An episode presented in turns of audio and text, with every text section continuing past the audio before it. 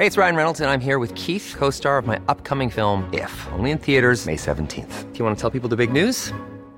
All right, I'll do. Sign up now and you'll get unlimited for $15 a month in six months of Paramount Plus Essential Plan on us. Mintmobile.com slash switch.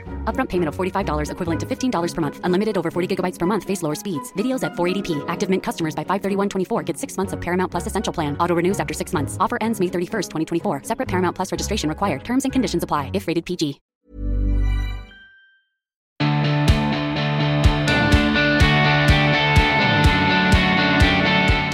Hello, hi, and welcome. I'm Emma Gunavardhana, and you're listening to The Emma Guns Show. Each week, I ask my guests to show me the world through their eyes, learning from their experiences, insights, and expertise. If you'd like to watch and listen to this episode ad free, simply go to www.patreon.com forward slash The Emma Guns Show now. In this episode, I'm joined by broadcaster, journalist, and author Raphael Rowe, host of the hugely successful Netflix series Inside the World's Toughest Prisons, and a man who spent 12 years in prison for crimes he did not commit.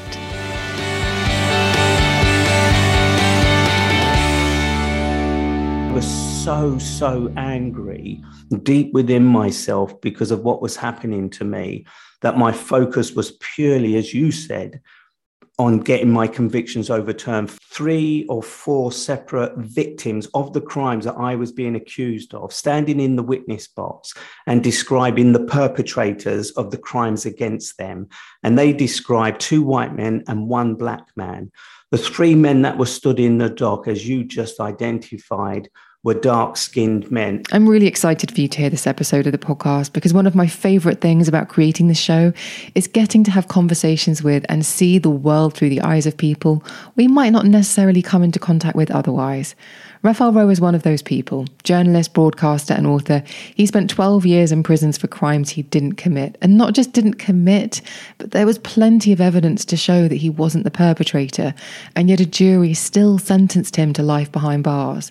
He used those 12 years to learn the law and media, which led to him being able to overturn his conviction and start a hugely successful career in the media. As you'll hear, Raphael is not bitter or twisted by the experience. In fact, although he acknowledges that he has to live with the injustice, his rage no longer engulfs him. You may know him from his Netflix show Inside the World's Toughest Prisons, and I have to admit, I did want to know why he'd ever set foot in one again after his experience. But more importantly, I wanted to understand from him how you can move forward from something like that happening to you, how to find your focus and direction when rage and anger are filling your head, and whether prison really works. Is it the rehabilitation system we're led to believe it is? It's all here. Welcome to the show. A very warm welcome to the Emma Guns Show, Raphael Rowe. How are you? I, am very well. Thanks for having me on your show. It's Friday morning. It's a bit chilly, but it's bright. So good start to the day.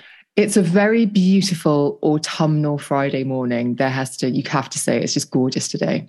Yeah, and people make of it what they do. Some people are in offices, some people are working from home, some people are sitting comfortably having podcast conversations like we are, which is great. Indeed. One of the things that I try to do with this podcast is to show listeners the world through other people's eyes.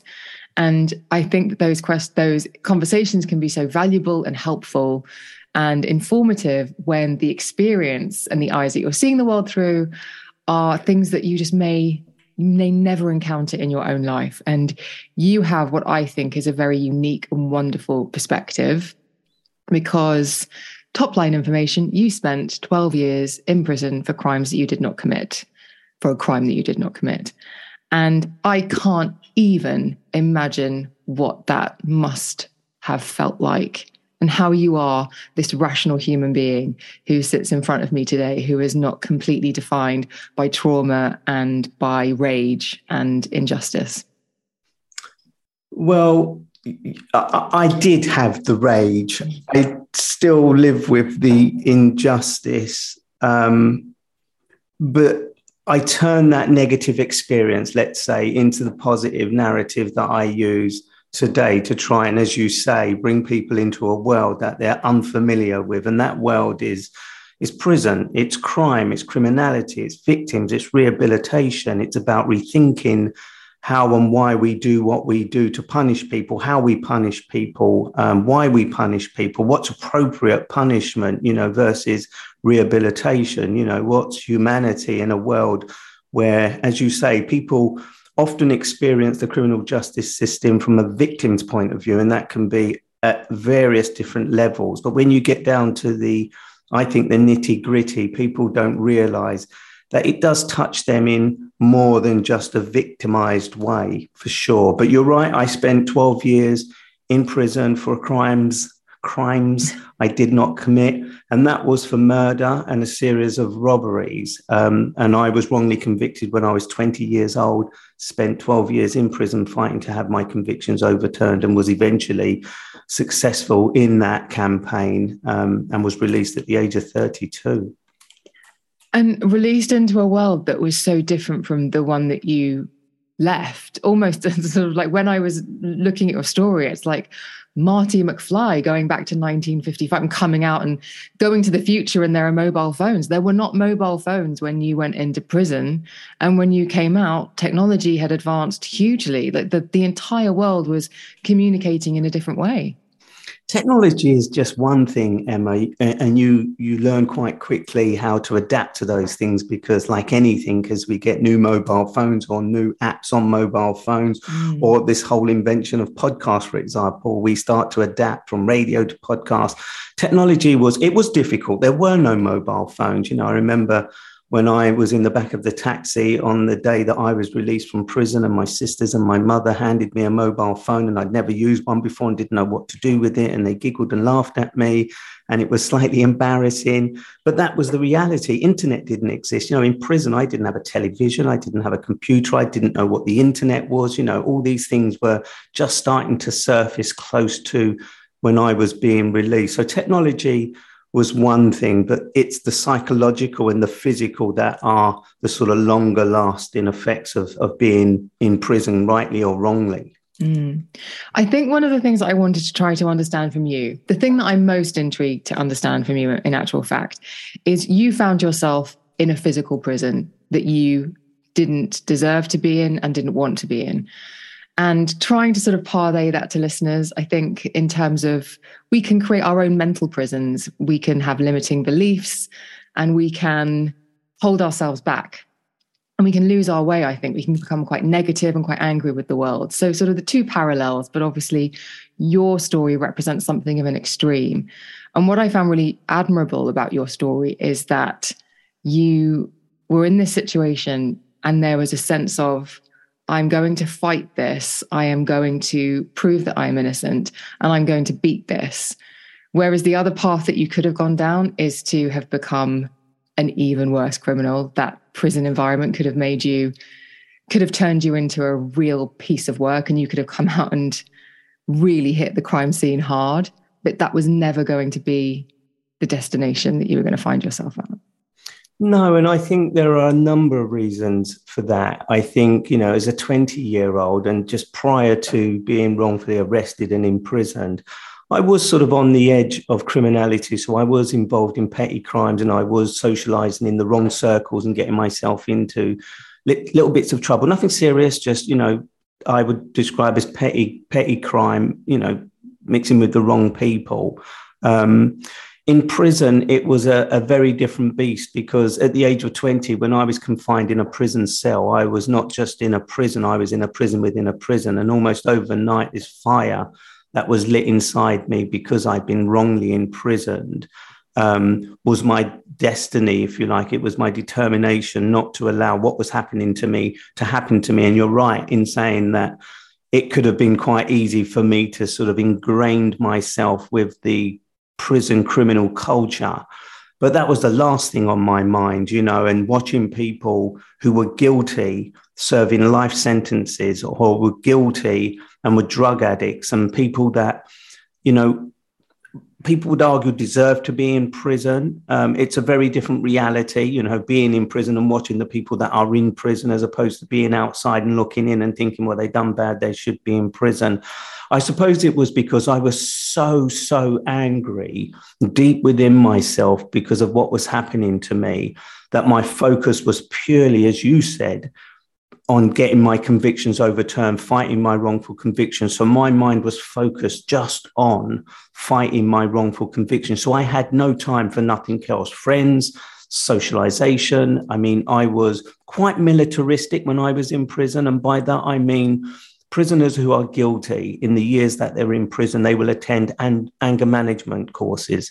They may attend drug therapy programs or other programs that address their offending behavior or their you know um, mental health issues or whatever it is that they're addressing in prison. And i didn't partake in any of those kinds of courses because i was not guilty. Mm. i didn't have a drug problem. I didn't have a mental health issue although some of it would have developed in the years that i was in prison because of my wrongful imprisonment.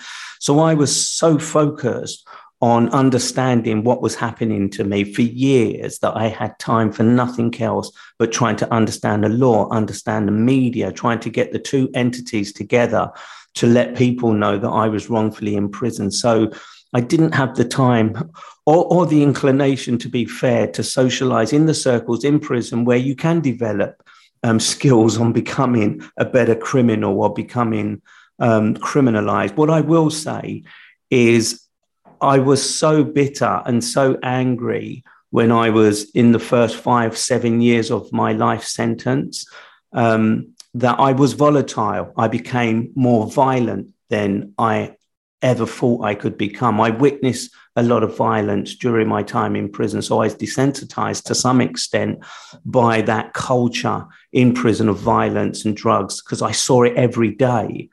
And so that was probably the only legacy of my time in prison that I was quite quickly proud to shake off when I came out of prison. You know, I had to be tough, if you like, to defend myself. I had to stand up for myself. Most of the the conflict that I had was not with other prisoners. It was with the regime. It was with the prison system. It was with the you know the authorities that were holding me in prison. Little did I know at the time is that it was not their responsibility. It was those who put me in prison in the first place for something I didn't do.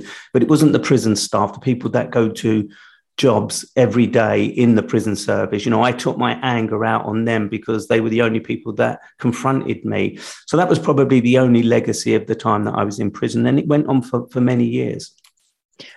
I think you mentioned something there as well that is so, again, wicked smart is you could have been in there and you could have learnt the law and you could have understood what had gone wrong. You could have formulated a way to argue your case. But you did that eh, at the same time in tandem with media because there's no point learning all of that if you don't if you don't have a voice and you can't get that story out and that really my friend is genius well do you know what when i was sat in my prison cell i was completely incommunicado. And by that, I mean you have very little of the outside world coming into prison.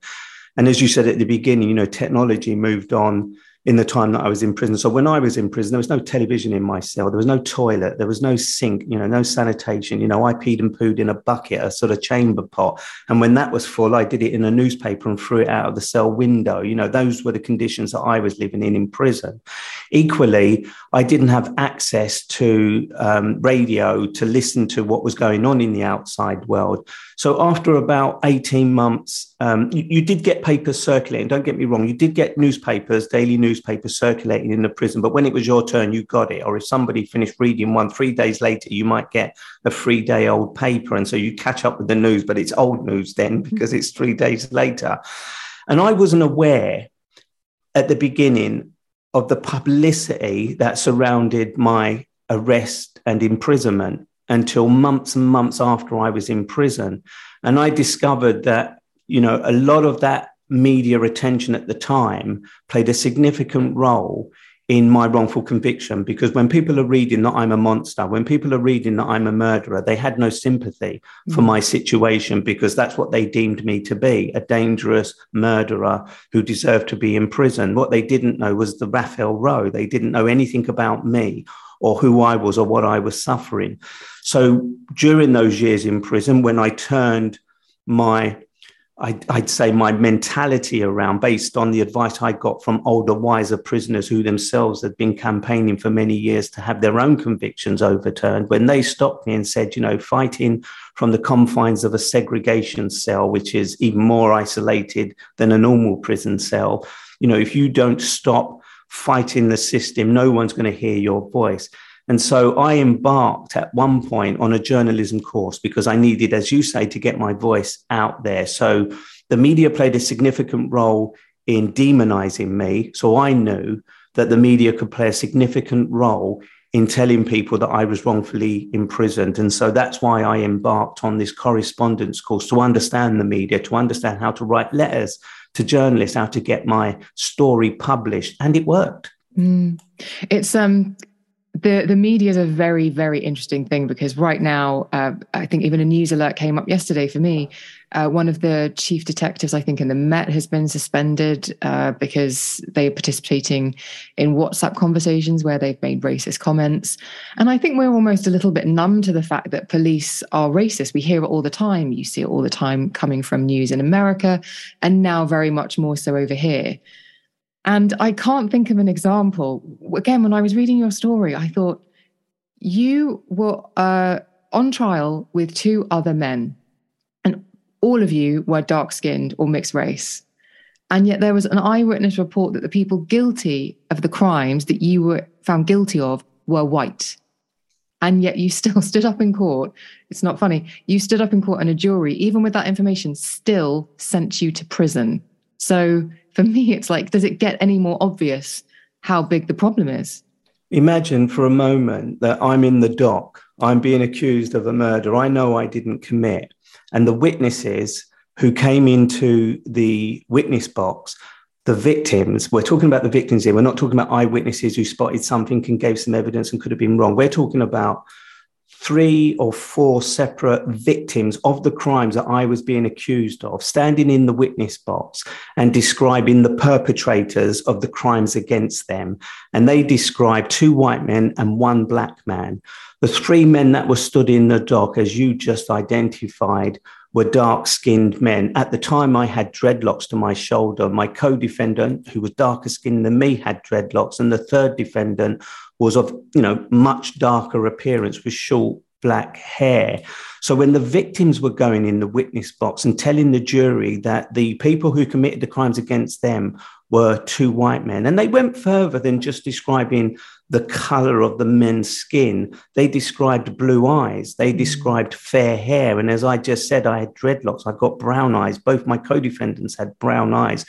And when those witnesses were given that evidence, not just one, but more than one victims, when they were given those bits of evidence, it was an incredible moment during the court case that they could still, this is the prosecution and the police could continue to pursue their prosecution against three black men. But we were and are talking about a time where racism hadn't quite hit the headlines that Stephen Lawrence brought it to, or cases like Black Lives Matter. You know, this was happening back in 1988. So anybody who thinks it's just starting to happen in America, where social media is allowing people to see the elements of racism, as you just rightly said, from a police officer just this week, and what's been going on in, in, in, America. It was happening to me when I was in that prison cell, when I was in that dock, when I was fighting from the confines of an isolation cell, because I never stopped for one day reminding people that the victims didn't get justice and I didn't get justice. Mm. And yet I spent 12 years in prison for a crime that I didn't commit. So is the system completely rotten? And is it actually doing any good that it's supposed to do? If the idea is to take bad people, criminals off the street and rehabilitate them so that they go back into the community and they no longer commit crimes, is that a fundamentally broken uh, structure that isn't actually working? I think one of the big problems is that most people believe what they watch in TV dramas. You, you know, this intrepid police officer who has the skills to uncover, you know, the, the most trickiest of crimes. I was just watching, um, I think it's Inside Man with David Tennant. It's a fantastic sort of bit of drama. Um, and they've got this prisoner who is a criminologist who's solving crimes from the confines of a prison. So, I mean, it's all mythical. It's all kind of rubbish, really. But people believe that. People want to believe that these are the magic wands that people can wave. And I think it's the same in the criminal justice system. You know, we have ordinary people who are police officers. They are skilled at what they do and they have the tools and the resources to do some of the stuff. But at the end of the day, sometimes justice is not about the truth. It wasn't in my case because the truth was two white men and one black man committed the crime, not three black men. So the truth was not what they were seeking. And I think that often gets lost in many cases that go mm. through the criminal justice system, that it's this adversarial system where it's the prosecution and the defense, you know, pitting their wits against each other in this kind of dynamic way where they're not in search of the truth. They're just in search of winning a point about a particular argument that can lead to wrongful convictions or it can lead to people who are guilty getting out of court on you know some sort of legal argument now that doesn't mean that they're not guilty or that they're guilty it's because of the way that our our system is designed and the unfortunate thing is, it's mostly geared towards people from marginalized communities. They end up in prison more than anybody else. And that's not me banging the liberal drum. It's just the reality of how unfair our criminal justice system is. And we read these reports every so often, don't we, where somebody of a particular background or class get away with something simply because they are of a particular background or class. Um, and it's not something that I advocate. I think we should have justice and fairness and equality for, for everybody, but the system doesn't deliver it in that way. Do you think it does its job at rehabilitation? Prison? Mm. I think, I, I mean, the simple answer is no because rehabilitation really does come down to an individual's interpretation of re- what rehabilitation means. So, if you're, for example, a drug addict and your crimes on the outside are driven by your dependency on drugs, you're not going to get rehabilitated in prison. You need to address the drug problem. Now, in prison, they do provide programs to help individuals who are dependent on drugs to kick their drug habits, but you can get drugs in prison. So that's a difficult one. I think rehabilitation doesn't work simply because the resources that the government in this country pump into the criminal justice system, in particular prisons, are allocated in the wrong way. And I've seen in my experience traveling around the world and going into other prisons how by re- re- reallocating the, the funds to programs that really do work, you can make a difference. I saw this in Cyprus recently. A phenomenal leader, Anna, had taken, you know, the decision to reallocate the funding towards rehabilitation rather than other elements of the prison like security. And she reduced the reoffending rate from 50% down to 15%. Um, and that's because she believed in rehabilitation. She believed in humanizing prisoners. The reason it doesn't work in our country is because if the Daily Mail or the media want to tell us stories about prisoners having PlayStations and televisions in their cell and how outrageous that is, how are people going to believe that that can make a difference? to the individual psyche, mentality in a prison cell. And as I said at the beginning, you know, I was in a cell without a television. I was in a cell without PlayStations. I was in a cell without a toilet or a sink. So giving somebody a sink or a toilet, giving somebody a PlayStation doesn't make prison any easier. But what it does do is it keeps them connected with the outside world so that they are humanized rather than, you know, reduced to this kind of animal who is banging their heads against walls. So I think rehabilitation will only work when the individual who is the prisoner in prison decides that they want to change. And they're only going to do that if they are shown the right way to change. And that involves resources, providing what is necessary. I was struck by another part of your story, actually, that I wanted to. It really feeds into this idea of rehabilitation because you talked about stealing the chocolate bar when you were a kid. You've alluded earlier to the fact that you were on the fringes of crime. There was some petty crime going on. But the chocolate bar that you stole when you were a kid from the shop was about wanting something that you couldn't afford. Your family couldn't afford to give you the money to buy the chocolate bar, so you had it.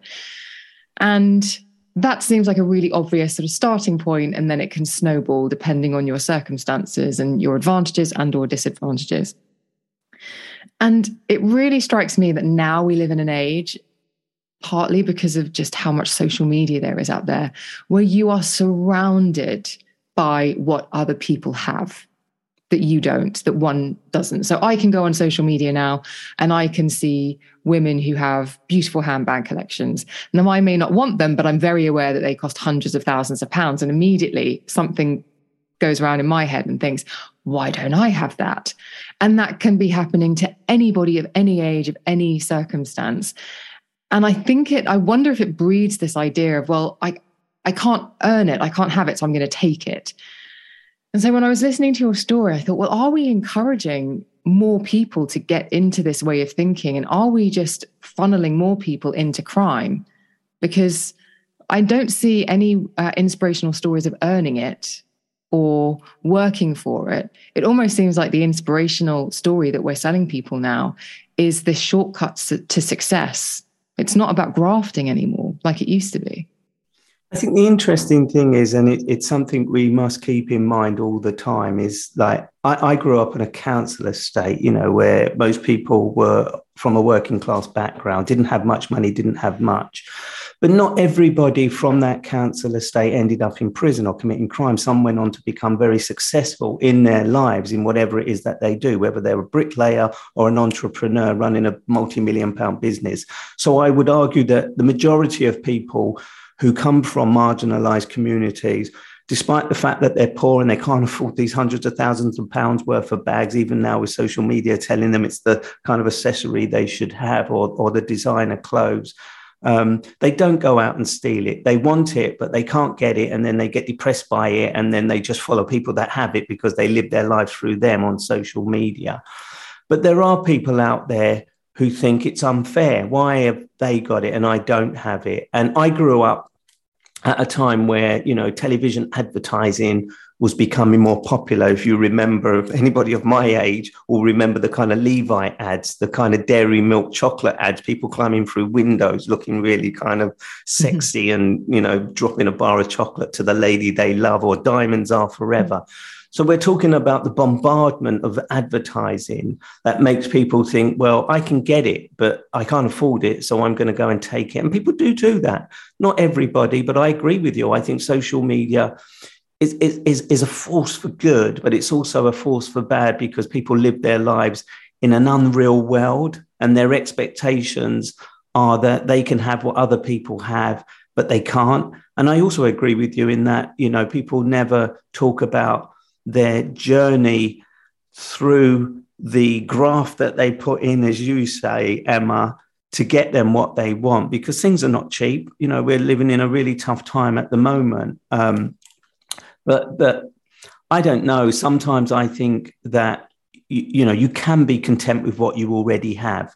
I think you can be, you know, just as successful um, having good health as opposed to having the 100,000 pound handbag mm. or the designer jeans. And we all want that and we all like it. But I think there comes a point in life when you reach an age when you think those things don't matter anymore. And I think the younger generations, and I hesitate to say that because it's also everybody, um, they're told that having the latest designer trainers or being as cool as the idol that they idolize is what they should be aspiring to.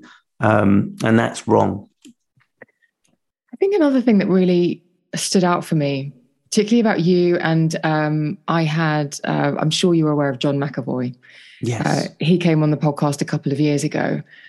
And they're both incredible stories of redemption. And what is so wonderful about both of them is you could have been defined by the time that you spent in, in prison. And I think what you do with your podcast is excellent as well. John said something on the podcast that's really stayed with me. It says, You can't be it unless you see it, which is so, so true. And I think what you do so brilliantly is platform those stories where people perhaps have had a past that would condemn them to be thought of as a bad person or uh, a bad apple in society. And you show that these stories can come good. So you've had uh, people who are in girl gang women who have been in girl gangs who are now mentors people who uh, were knife attackers. But like you you show that it this this is possible. And i think that's what's so important and is it is it important to you to show that just because somebody has this thing that they used to do or that happened to them it doesn't define them and there is a way out of there and there is a way to be really positive and to set an incredible example well, I am one of those people. I think we all are to some extent, but sometimes we don't want to admit it because we're all entitled to make mistakes and how you come back from those mistakes, depending on how severe they are. Now, if it's because you committed a crime and ended up in prison, if it's because you, you know, cheated on your husband, whatever that mistake is that people want to judge you for, it shouldn't bar you from becoming the person that you can become once you've learned your lesson or you've discovered more about yourself by educating yourself or understanding and having sympathy or empathy for someone else. So, my whole life since I came out of prison has been dedicated, if you like, without purpose, in the sense that I didn't set out on this journey. I didn't walk out of prison after 12 years and think, right, this is what I'm going to do. It just gradually evolved around me because I was being judged. When I first joined the BBC, um, within a year of coming out of prison. And I became a reporter on the BBC Radio 4 Today program with my dreadlocks, my brown skin, my South London accent, and the prison slang to boot. I was being judged in a way that made me realize who I'd become. It, it was a real kind of defining moment for me. And it made me realize that the important thing is to remain true to who I am, to embrace my background rather than try and hide from it, to use my experience to further my career and expose the stories that people don't want to expose. And, you know, the long story is that's led me to talking to people who do have interesting backgrounds, as you rightly say, listening to my last podcast, for example, you know, a guy called David Martindale, Scottish guy, involved in organized crime, drug trafficking, goes to prison. Whilst he's in prison doing a six year sentence for organized crime, he starts to educate himself. He comes out, he goes to work. All of a sudden, he's now the first team coach and manager of a Premier League Scottish football club. I mean, what an achievement. Hearing his story, like many of the other people that I invite on my podcast, and I try to avoid having people's stories who we already know about because we've heard it many, many times. So, hearing the ordinary person talk about their extraordinary journey and why they've become the person that they've become, why they do what they do, what made them successful, how they were able to shake off the stigma, if you like, and pursue the career or the opportunities that were were given to them. Those are the voices that I find are are the most interesting because you can learn something from them. Now, whether it's for a mental health issue, whether it's for an illness. Hey, it's Ryan Reynolds, and I'm here with Keith, co star of my upcoming film, If, only in theaters, May 17th. Do you want to tell people the big news? All right, I'll do it. Sign up now and you'll get unlimited for $15 a month in six months of Paramount Plus Essential Plan on us. Mintmobile.com slash switch. Upfront payment of $45 equivalent to $15 per month. Unlimited over 40 gigabytes per month. Face lower speeds. Videos at 480p. Active Mint customers by 531.24 get six months of Paramount Plus Essential Plan. Auto renews after six months. Offer ends May 31st, 2024. Separate Paramount Plus registration required. Terms and conditions apply if rated PG. Protect your dream home with American Family Insurance. And you can weather any storm. You'll also save up to 25% by bundling home, auto, and life. American Family Insurance. Get a quote. Find an agent at amfam.com. Products not available in every state. Discounts may not apply to all coverages on an auto or home policy. Discounts do not apply to life insurance policies. Visit amfam.com to learn how discounts may apply to you. American Family Mutual Insurance Company SI and its operating companies American Family Life Insurance Company 6000 American Parkway, Madison, Wisconsin. Whether it's for you know, just getting out of bed one day, hearing somebody who's had a really tough ride through their own making. Let's not make excuses. You know, some people, they make their bed, they lie in it, but it's what they do after. And I just think it's really unfair for us to exclude those people from society because because of the mistake that they made that led to their imprisonment or criminal conviction. Um, and so, yeah, I have been an advocate for those people or given them a platform to share their stories because I think we can learn so much from those individuals. And I think we do for sure. Because the alternative is that people get written off. And that's it. They're just written off and they're suddenly invaluable. And so what what's for them then if the perception is that they they're of no use, they're of no worth, when actually their stories, as you say, are so valuable. And experience, isn't it? It's like it's like anything. If you're going to try and when we talk about rehabilitation, if you want to reach a bunch of young guys who think carrying a knife is important, if you haven't carried a knife used a knife, been cut or stabbed by a knife. I'm not saying that you can't go into that space. And lots of people who don't have those lived experiences do go into that space and they do a lot for those, those kids to try and steer them on the right path. It might be just giving them an opportunity they've never had before, taking them out of their, their kind of environment and showing them another opportunity or another environment. But somebody who has lived that life, like myself, when I go into that space, these kids look at me and they think, well, are you? You know, where have you come from? You know, you're a kind of aging man who talks well and everything. But then I surprise them by telling them because they have no idea. And I'm doing this next week when I turn up at a young offenders institution here in the UK where I volunteer my time for the first time. I'll go along, I'll go into the room and I'll talk to these kids about the scar on my face or the life that I led before I become the person that I am today, hoping that that will make them realize that sitting in a prison cell shouldn't define them, committing a crime shouldn't define them, falling out with their parents or people that they love that they can't express those emotions or love to shouldn't define them, that they can they can climb back to the person they could become. If only they start to believe in themselves and by believing in themselves they've got to start doing something for themselves in that confined space so I do believe it's important that lived experiences can go a long way to mentoring and, you know, advising and educating those who have no concept of what their life could become without that person standing in front of them and saying, well, look at me, I, have done it. And that doesn't just you know, contain itself to prison and prisoners. It can be anything. It could be somebody who's overweight and somebody stands up in a room who looks really fit, male or female, telling that person, look at this picture of me when I was 23 stone.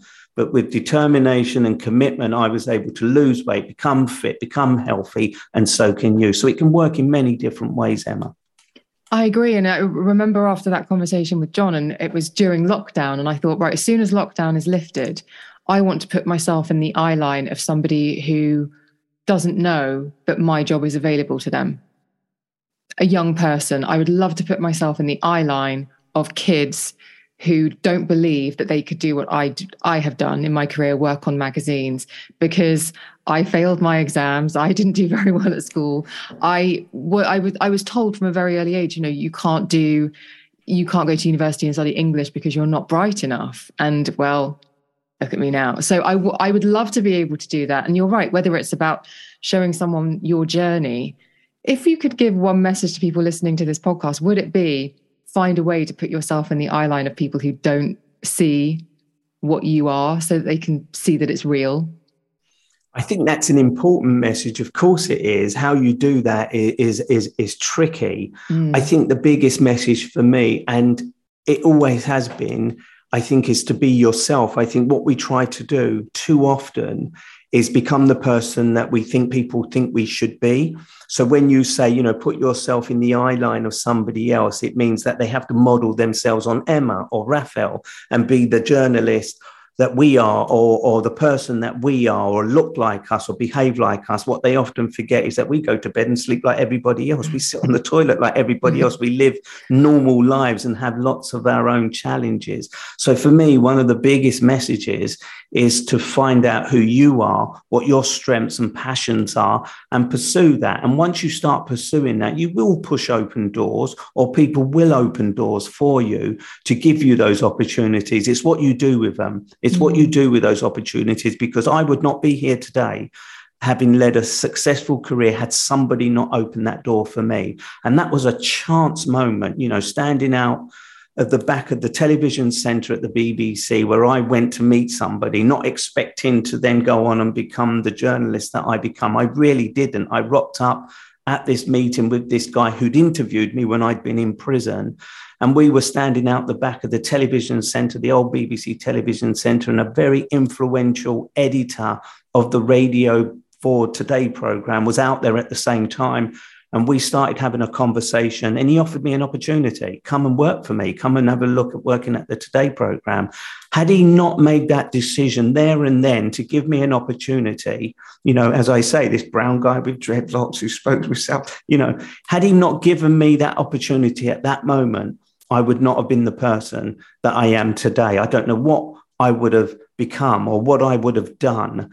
Um, but it was that one decision and what led from that was a big lesson to me because I thought at that point that I then had to become a Radio 4 Today reporter. I thought that I had to wear a suit. I thought that I had to behave in a particular way and made a big decision to behave that way and learned a very quick lesson that unless I'm myself, I will not be able to, to pursue the career. And so the first day I turned up at the Today program wearing a suit, thinking that's what BBC people do. That's what um, people who are educated do.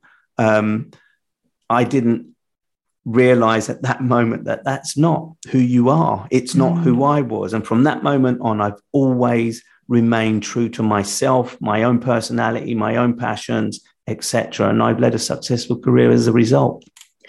And you said something as well. Uh, I've heard you say before that when other people would join the Today program, and it was a time in the BBC's history where they were they were real pioneers in this. Actually, they were one of the early, I think, big uh, corporates who were very. Um, they what do they call it? There was the equality. There was they were um, very open about inviting more people in, so it wasn't just this white institution. And I've heard you say that other people who might have been different for other reasons, different meaning not the traditional that people knew at the BBC, you would say, well, that's what makes you special. So embrace that. You didn't assimilate. It might have been the reflex to go in and try and wear the suit and do the BBC thing. But actually, what a brilliant lesson to understand about yourself and about your career moving forward is that the thing that you bring to the table that is the most value is you, the uniqueness of you.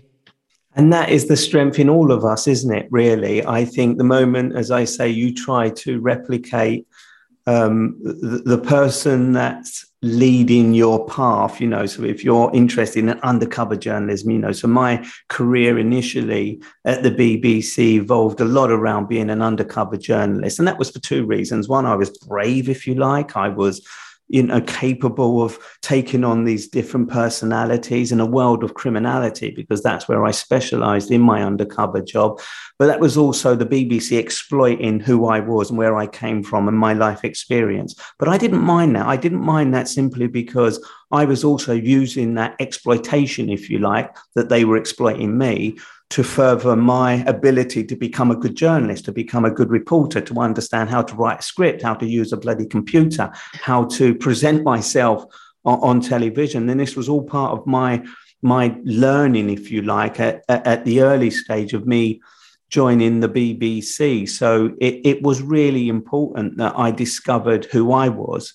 And I always advocate that when you come into an environment um, and try to be like somebody else. And I know I'm repeating myself slightly, but when you try and come into an environment and be somebody else and you're not yourself, you can't excel at mm. what you're good at. You, you, you know, and so embrace your regional accent or whatever your accent is. You know, I, I used to get so frustrated when people came and they were Italian or Spanish or, or something and they didn't speak the Queen's English. And they'd say, I'd never get a chance to be on the radio or on the television because I don't speak the English. And I'm thinking, well, neither do I. And I'm from London, you mm-hmm. know, but I didn't allow that to stop me. What I did is I made the editors aware that there were lots of people who sounded like me who wanted to hear it how I said it and present it how I presented it. And so that was my guidance, if you like, throughout my career. Don't worry about your appearance. Don't worry about what you sound like. Don't worry about, you know, the tick in your eye, whatever it is. Embrace that and use that as the difference that you can offer the BBC. You mentioned undercover journalism then, and I said to you before we started recording that I find that totally fascinating. I trained as a journalist, but I think more importantly, I grew up at a time when uh, all of the female heroines in movies tended to be journalists and the original obviously is lois lane.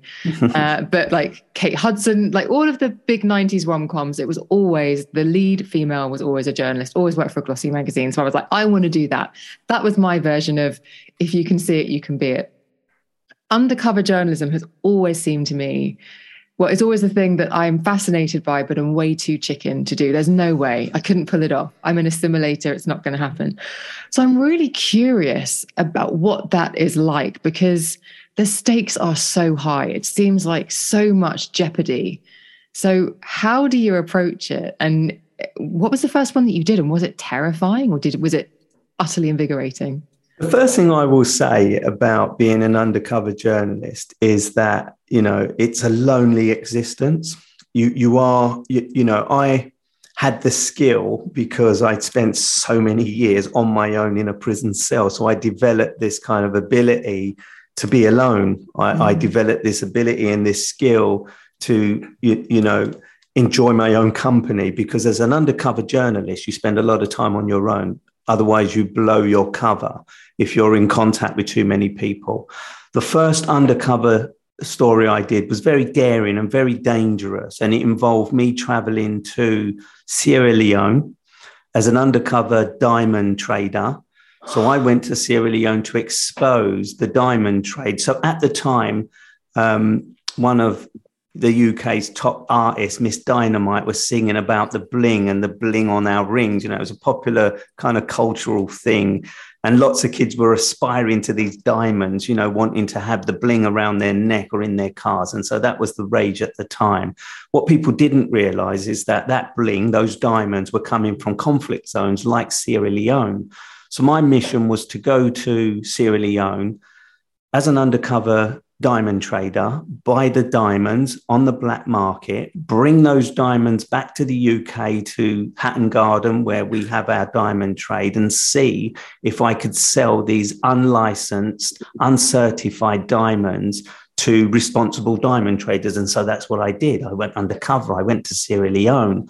I pretended to be a diamond dealer. I was in the company of people who were so dangerous. On one occasion, I was secretly filming the exchange that I was having with a diamond dealer. Um, and, you know, he was saying to me, I used to smuggle 1 million diamonds a week. And he was probably the most wanted man on earth at the time. He was in Lebanon. So I'd left Sierra Leone, gone to Lebanon. But on the occasion that I bought the diamonds in Sierra Leone, I'd gone back to my hotel room, just made the um, the transaction, and then there was a knock on my door. A few hours later, nobody knew I was in that room, and I opened the door, and there were two guys there demanding that I buy diamonds from them, that they knew that I was there, and that I buy diamonds from them, or that they were coming back.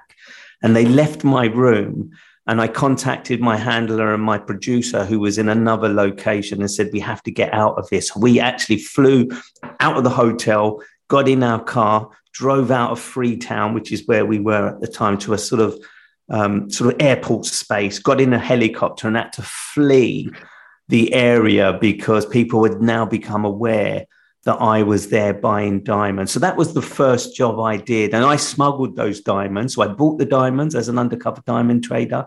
I smuggled those diamonds back to the United Kingdom. And I've never revealed how I smuggled those diamonds, but I got them back to the United Kingdom. I then secretly recorded my conversations with dealers in Hatton Garden. All of them were prepared to buy these little black stones because these are not diamonds that had already been cut and polished and the things that you put in rings. These were the black stones that come straight out of the mines, you know, that were not valuable, but once they were polished and clean, mm. they become very valuable stones. And everybody in Hatton Garden that I took these diamonds to were prepared to buy these diamonds. So it was it was a success in the sense that I survived. It was a success in that I exposed the trade in diamonds and this whole idea that things like that should be certified in order to protect the vulnerable people back in places like Sierra Leone. But I've done a lot of undercover um, stories um, until I became a little bit too well known and it become Mm. even more risky because people started to recognize me and and that made it all the more dangerous even when I grew a beard and wore a cap. That just even the whole time you were telling that story, I was clenched and just really tense because that just sounds. I can just imagine being in the car and just feeling like, you know, when you walk down a dark corridor and you feel like something's behind you. just imagine just, just the, having this feeling of just having to flee. Um, it's not like any journalism I've ever done. so uh, more respect for you. Now let's talk about what you're doing now because having spent 12 years in prison for uh, for crimes that you did not commit uh, you go into prisons which part of me would think you would not want to ever cross the threshold of a prison ever again but not only do you do that but you do it extremely well and you are uh, showing particularly in this new series the toughest prisons. What prompted you to go down that avenue? Because it's something that obviously is hugely successful now and lots of people watch it. It is very successful, actually, phenomenally, and and it really surprises me um, because it is about prisons. And although people are fascinated with with true crime, you know, people often go to prison shows because they're already in that stuff. But we've, I think, generated a whole new sort of interest. Um, and Netflix being the platform that it is, it's a global interest.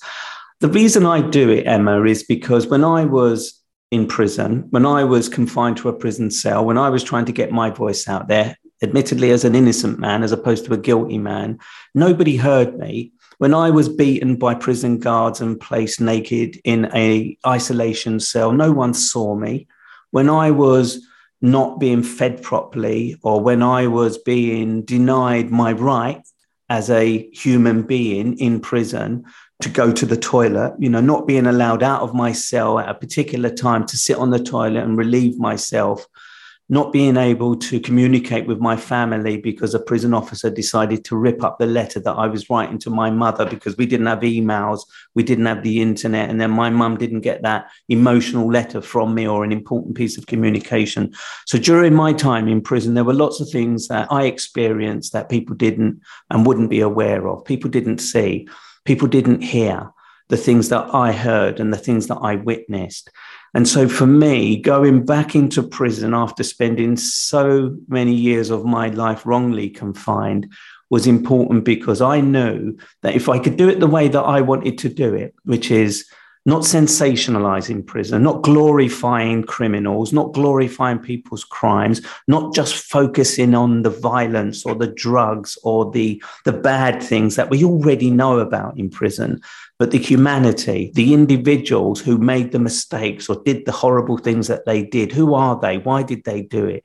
Are the conditions that they're in um, humane? Should they be humane? What do you think? Should we lock somebody up, throw away the key, and forget about them? You know, should we uh, punish people in prison that have been sent to prison for punishment? So that's why I decided to to embark on doing this Netflix series because I wanted to change the narrative, open the conversation about whether the money being spent from taxpayers, and there's always that argument is being well spent and whether we are treating the most vulnerable because most prisoners are not murderers and rapists and the sorts of people that we would demonize. Most people come from poor economic backgrounds and they do what they do because of their social cultural environment.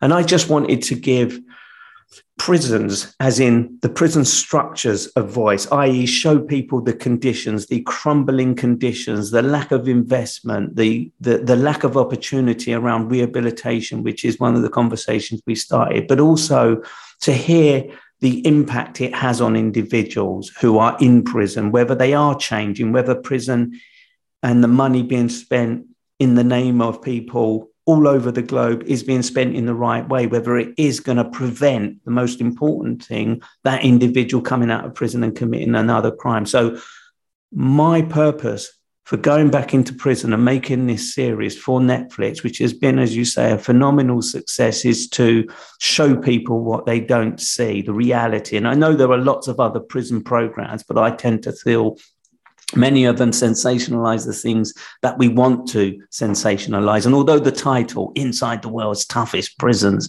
sounds very sexy and rare, a lot of it is very thoughtful, you know, because the key is the balance between security, containing someone, and rehabilitation, what you do with them when they're in prison. You're a journalist. You know how important a headline is to get people to actually read those first two parts. Inside the World's Toughest Prisons is perfect. It um, is. what has been during the filming of the show? What has been the thing that has impacted you the most that you perhaps didn't even know yourself, having even been in the system? I think during my time in British prisons, I used to think that the conditions were appalling, especially, you know, not having a toilet and a sink. Now they've got toilets and sinks in most prisons, not all prisons in Britain. You, you know, the, the behavior, the conflict between prison officers and prisoners, um, you, you, know, the deprivation of all the things that we take for granted, you know, and I, I bang on about this one particular kind of conditioning, and it is on the inside of a cell door, you don't have a handle. You can't reach for that handle, open that door, and let yourself out.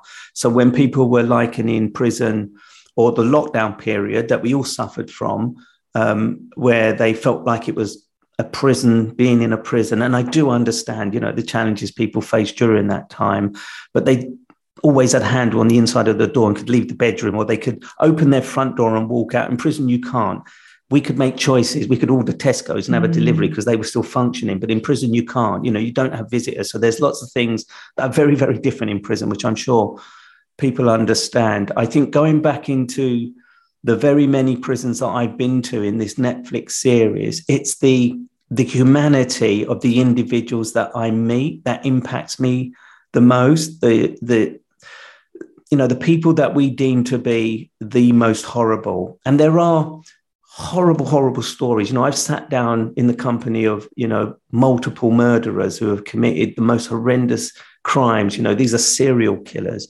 I've sat down and spoken to people who are the worst sort of sexual predators you could ever imagine and having to listen to their story having to listen to them show no remorse does have an impact you know emotionally and personally. I am human you know and as much as i've heard it many times when i hear a man tell me something horrible that he's done i can't help but be impacted by that.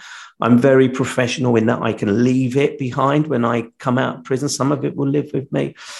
And and, and also the conditions you know i didn't realize when I started out on this journey, how bad the conditions are in many prisons around the world, and how there is a lack of any rehabilitation, how there is so much violence in some prisons when these are places where you're supposed to be changing people's lives, protecting future victims. That's had the, the biggest impact on me, which is why I set up the Raphael Rowe Foundation, because it was one thing at the beginning going into these prisons and documenting what it's like because that was what was important to me because people didn't know what it was like.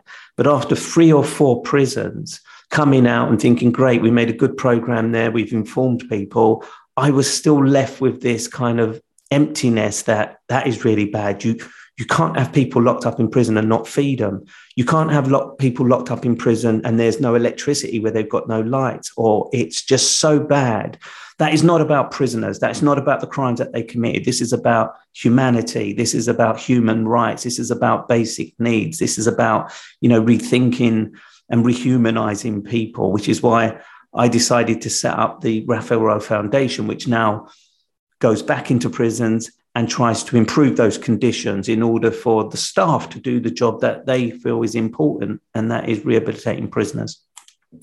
And so, how can listeners support the foundation if they want? Is there a way to get involved or support it?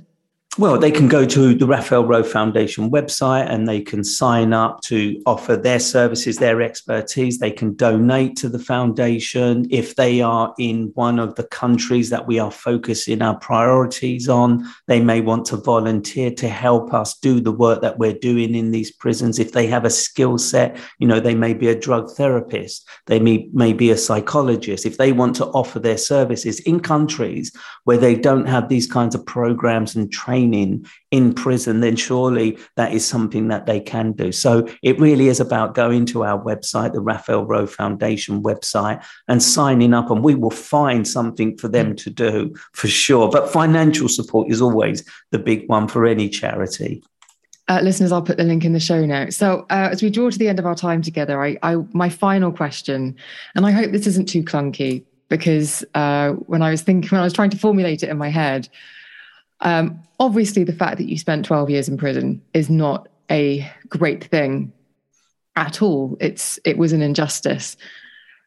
But I wanted to find out about whether you have been able to make peace with it or because uh, we talked right at the top of the show about how you are not just this knotted human of trauma and and rage and you aren't and i is it as simple as being able to say well if it hadn't happened i wouldn't be where i am now how have you been able to yes i suppose reach that place of calm make peace with what happened have you made peace i would never forgive those who took my life away from me. You know, I could have ended up in a really bad place at the age of 21 or 22 um, on the outside had, in, had I not been wrongly convicted.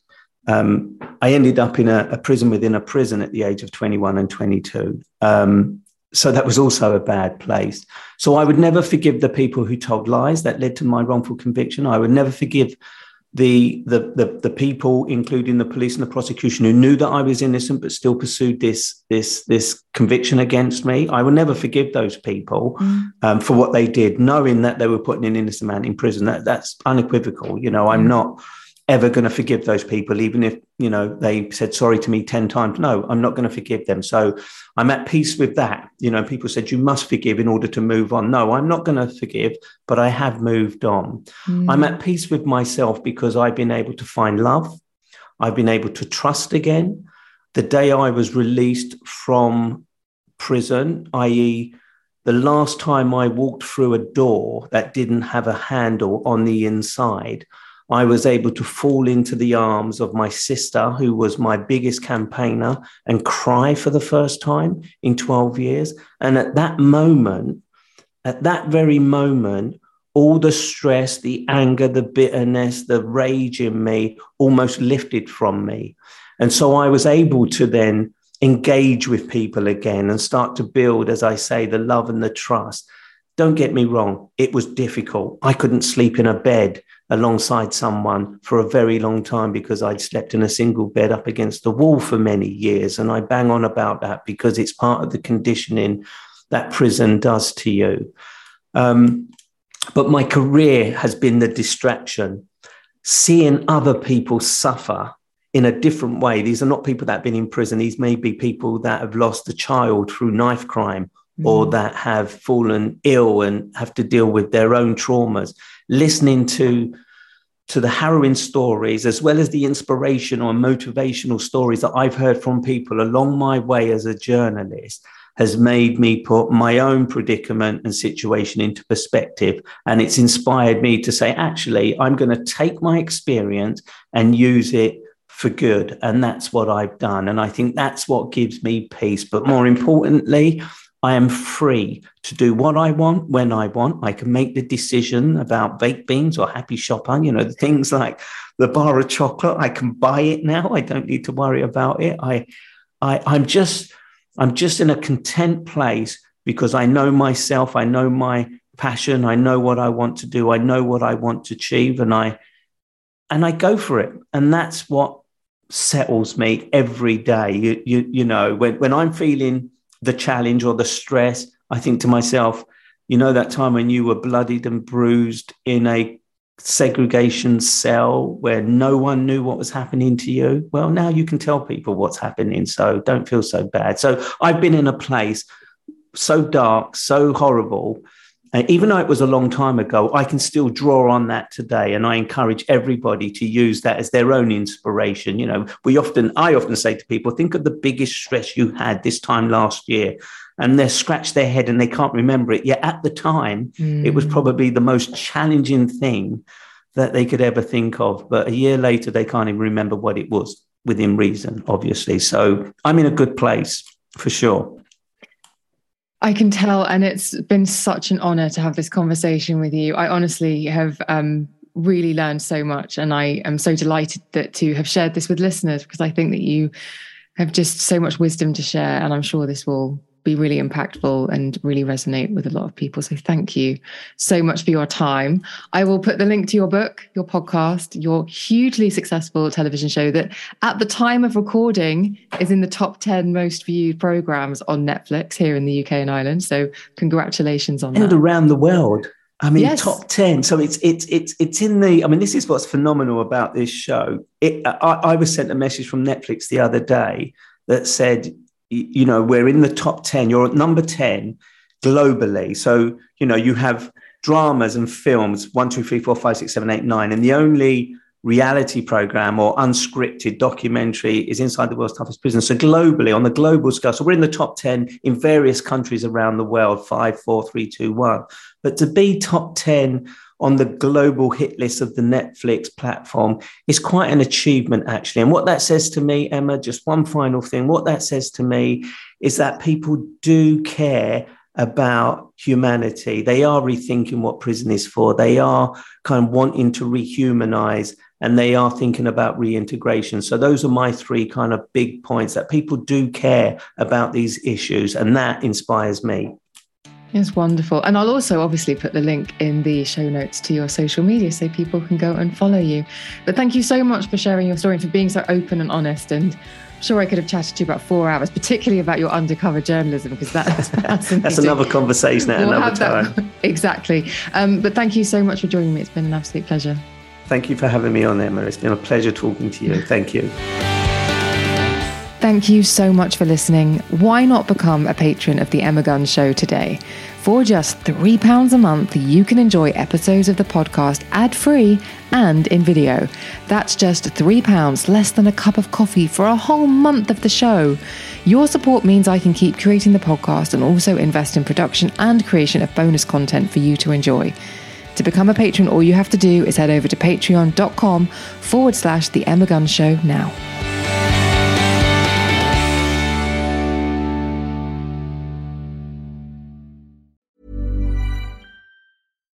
When you make decisions for your company, you look for the no brainers. And if you have a lot of mailing to do, stamps.com is the ultimate no brainer. It streamlines your processes to make your business more efficient, which makes you less busy.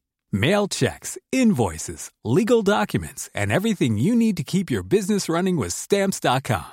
Seamlessly connect with every major marketplace and shopping cart. Schedule package pickups and see your cheapest and fastest shipping options from different carriers with rates up to 89% off USPS and UPS rates. And with the stamps.com mobile app, you can take care of mailing and shipping wherever you are. Make the same no-brainer decision as over 1 million other businesses with stamps.com. Sign up with code program for a 4-week trial plus free postage and a free digital scale. No long-term commitments or contracts.